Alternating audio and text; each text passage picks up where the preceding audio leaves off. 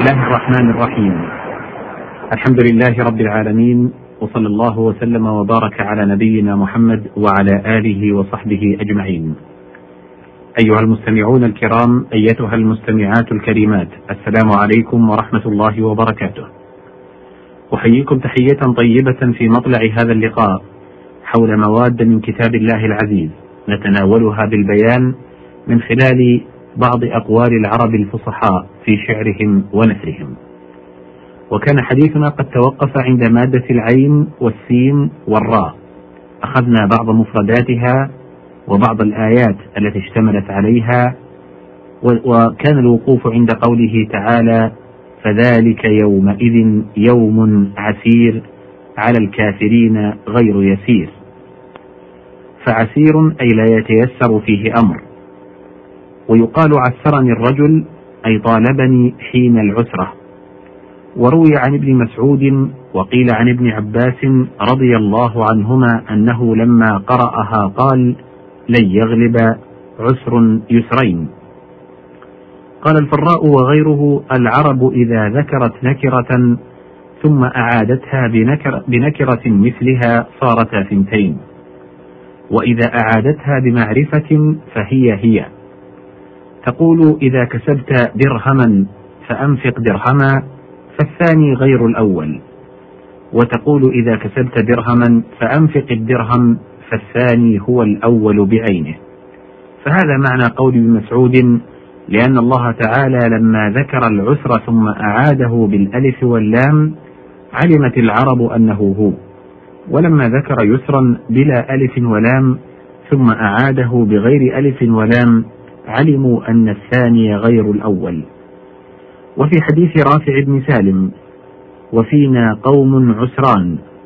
هو جمع أعسر نحو أعور وعوران وأعمى وعميان والأعسر أشد رميا من غيره. العين والشين والراء. قوله تعالى في سورة البقرة تلك عشرة كاملة. العشرة عقد من العدد معروف ويقال عشرتهم أعشرهم أي أخذت عشرهم وأعشرهم بالكسر صرت عاشرهم وعشرتهم بالتشديد صيرت ما لهم عشرة. وقوله تعالى وإذا العشار عطلت العشار جمع عشراء وهي الناقة الحامل يكون ولدها في بطنها وهي أنفس أموال العرب. وقيل هي التي تضع لتمام سنة من يوم حملت وهي أحسن ما تكون فلا يعطلونها إلا لأمر شديد. وقيل العشراء هي التي مر على حملها عشرة أشهر وهو اشتقاق واضح. وقوله سبحانه وما بلغوا معشار ما آتيناهم أي عشر.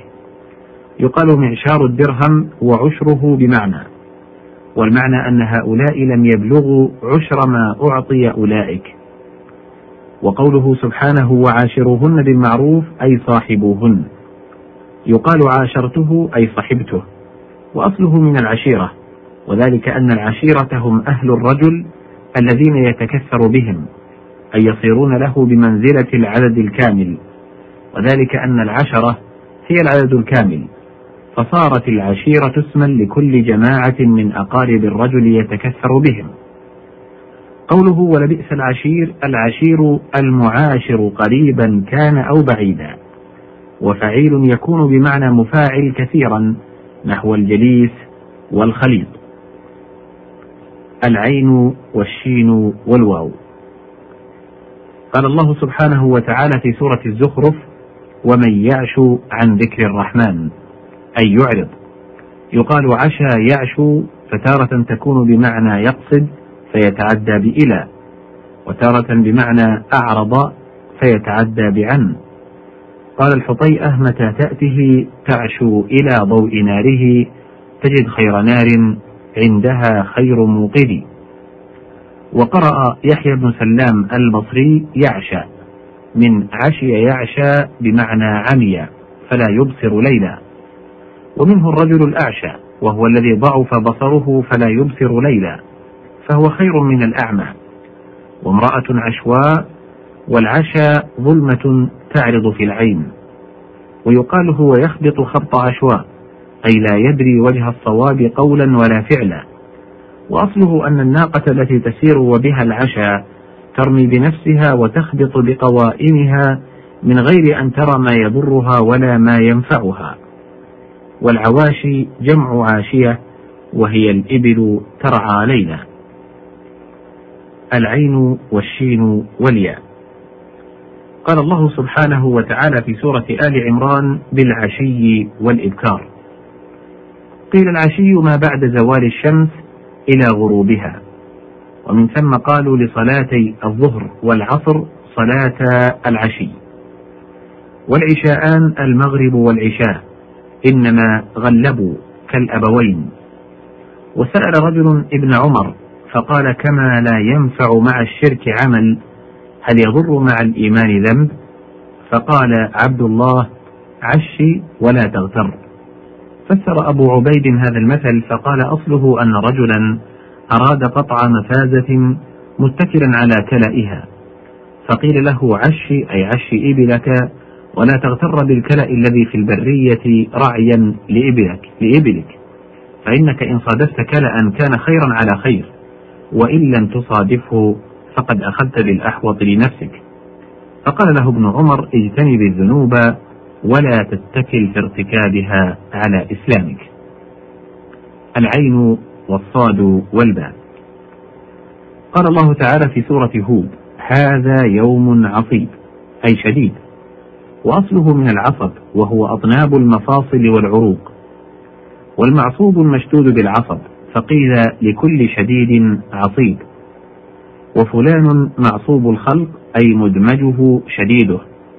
ومن ذلك العصبة وهي الجماعة الذين يتعصبون لبعضهم أي يتقوى بعضهم ببعض. فهم جماعة متعصبة متعاضدة ومنه قوله تعالى لتنوء بالعصبة. وقوله ونحن عصبة أي مجتمعة أقوياء والعصب ضرب من برود اليمن قد عصبت به نقوش.